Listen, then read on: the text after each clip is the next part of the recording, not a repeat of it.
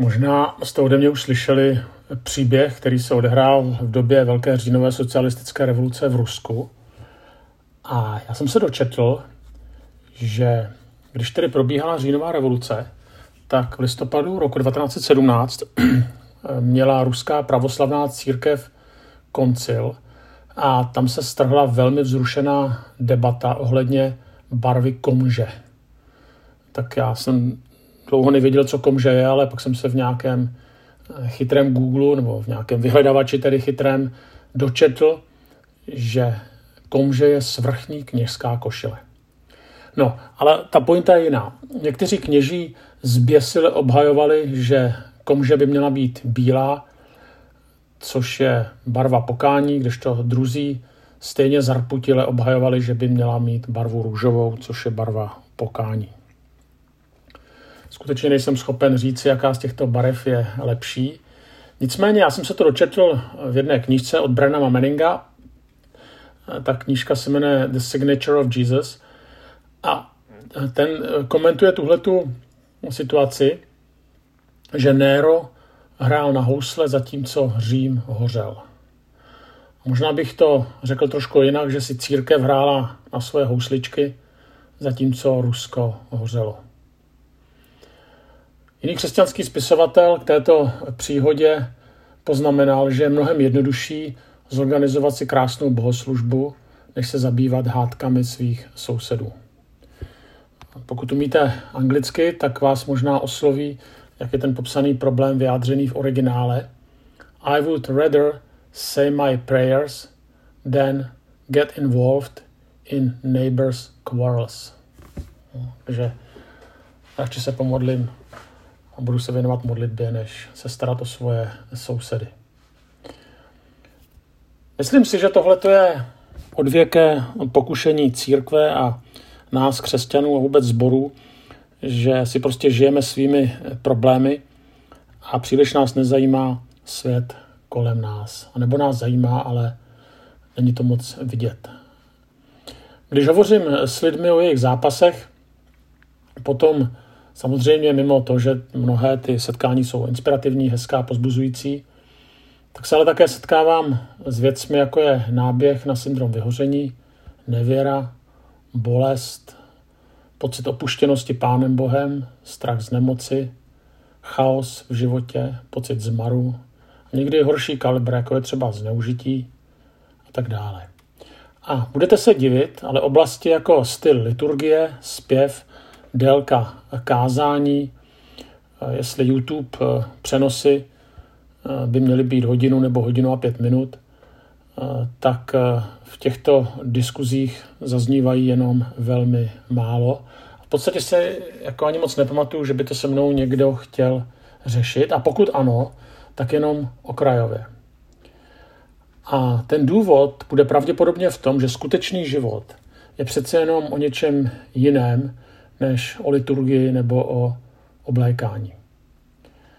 Zajímavé ale je, že když někdy jezdívám na různá setkávání kazatelů, tak přesně tyhle ty smrtelně vážné věci, jako je liturgie třeba například, tak se tam tedy řeší. Teďka prosím, abyste mi rozuměli. Já vůbec nechci říkat, že na vnějších projevech nezáleží. Že, bychom, že bychom v církvi neměli řešit třeba takové věci, jako je liturgie nebo oblékání, že to je úplně jaksi mimo mísu.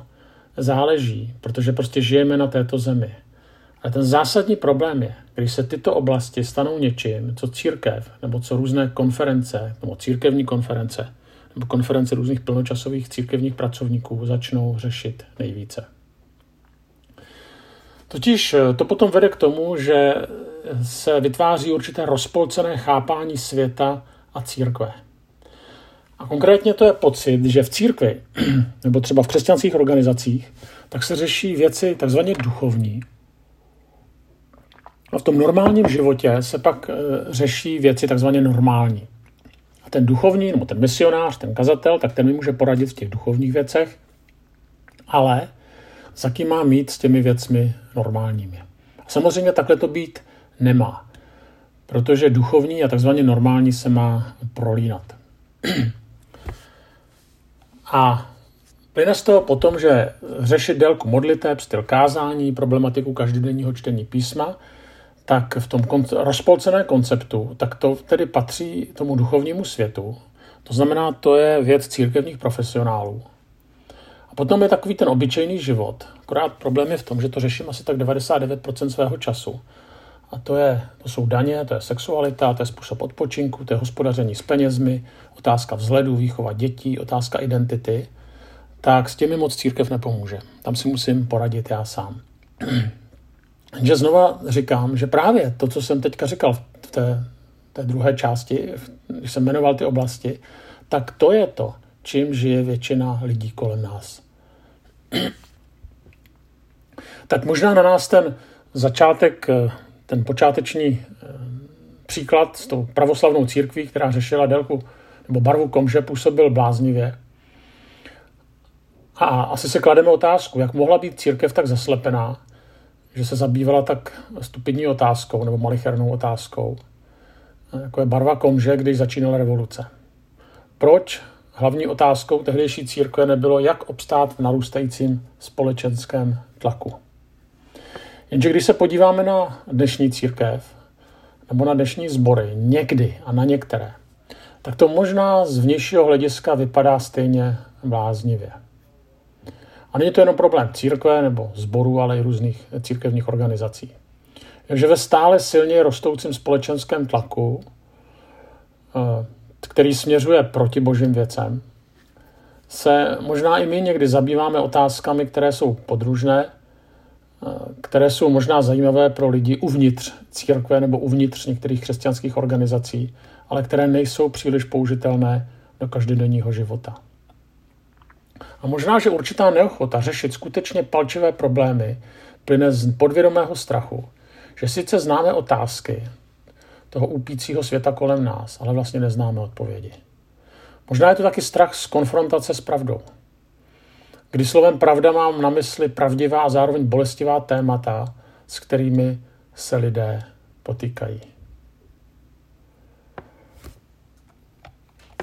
Když popisuji ten, tento problém, tak samozřejmě je potřeba i ukázat na nějaké řešení. A vlastně myslím si, že jedno z těch řešení je znova nějak promýšlet témata, o kterých eh, hovoříme, o kterých v církvi vyučujeme. Budu citovat Richarda Rora, který v jedné ze svých knih píše, že už od dob Tomáše Akvinského a dalších středověkých scholastiků se teologie soustředělovala na čtení, přemýšlení a polemizování, na hledání logických souvislostí mezi myšlenkami a na vyvozování závěrů. Byla to velmi sedavá činnost, která se odehrávala nikoliv ve světě konání, ale v jakémsi odlehlém akademickém lůně, ať už v klášteře, na univerzitě nebo v semináři. Tento druh teologie vyprodukoval nesčetné svazky knih, které by zaplnily celé knihovny, ale velmi málo z toho se dotýkalo každodenního života obyčejných lidí, anebo mělo nějaký vliv na chod světa, v němž žili. Dnes se tento teologický přístup stává stále méně relevantní. Věda, nové technologie, životní styl, obchod, medicína, politika, ekonomika, vzdělání, doprava, abychom jmenovali alespoň některé oblasti, neustále nabízejí nové možnosti a vytvářejí nové problémy. S nimi se musí křesťané vyrovnat. Nezaměstnanost, bezdomovectví, konzum, znečišťování životního prostředí, zadluženost, vyčerpávání zdrojů, drogy a potraty představují krizi, kterou teologie řeší se spožděním jen s velmi malým účinkem. Závěr, většina lidí nevnímá teologii jako něco relevantního pro svůj život.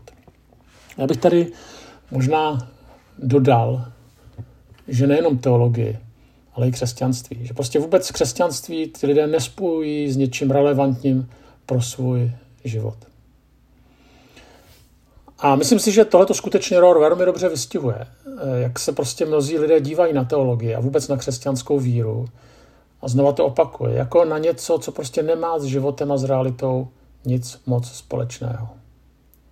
A tak samozřejmě je potřeba, abychom se zabývali tématy, jako je naplnění duchem a ovoce ducha, a zákonnictví v církvi a modlitba, aktuálnost Bible.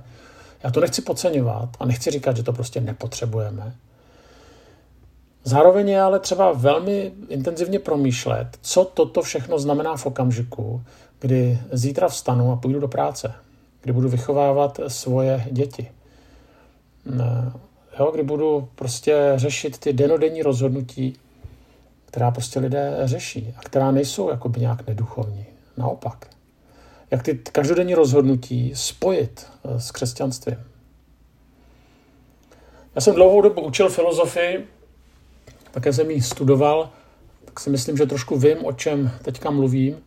Eh, totiž jde o to, že filozofie je pro mnohé lidi jaksi neaktuální, protože je to svět sám pro sebe. Ale to, co je ještě horší, že není nutné, abyste to, co zjistíte, aplikovali do života. Takže je to určitě, to určitě zajímavé, ale pro mnoho lidí je to od, tak odtažité od života, že to celkem právem považují za jakousi nadstavbu nebo libůstku, prostě fančmekrů. Ale když o tom nic nevědí, no, o těch filozofických problémech, typu, co je to soucno, co je to bytí, co je to epistemologie, co je to gnozeologie, tak jim to nějak nechybí. A tím nechci říct, že bychom neměli studovat filozofii, ale pozor na to, abychom podobný obraz nenastavili i o křesťanství. Druhá věc, kterou také vnímám, je, že je potřeba, aby to křesťanské společenství a vůbec církev byla rodina, kde prostě je prostor pro kladení velmi těžkých otázek beze strachu, že budu znemožněn. To znamená, kde není ostuda klást těžké otázky. Církev, zbor, jako rodina je samozřejmě postavena na struktuře vztahů víc než na setkáních, víc než na akcích a víc než na strukturách. Ty struktury mají pomáhat vztahům. Tím se neříkám, že nepotřebujeme setkání, že nepotřebujeme vztahy, eh, nebo že nepotřebujeme akce, ale prostě setkání a akce nenahradí vztahy. Samozřejmě, pokud se setkáváme, tak musíme vytvořit jistá pravidla hry, jisté struktury. Nicméně tady to by nemělo být tím nejdůležitějším. Nemělo by to nahradit vztahy nebo předstírat, že to vztahy nahrazuje. Nedávno jsem četl následující příběh, kde si v kavárně se setkalo několik lidí, byli to věřící a nevěřící, a na konci setkání se jeden z těch nevěřících řekl, moc se mi mezi vámi líbilo, a kdy máte bohoslužbu? A ten křesťan mu odpověděl, právě proběhla.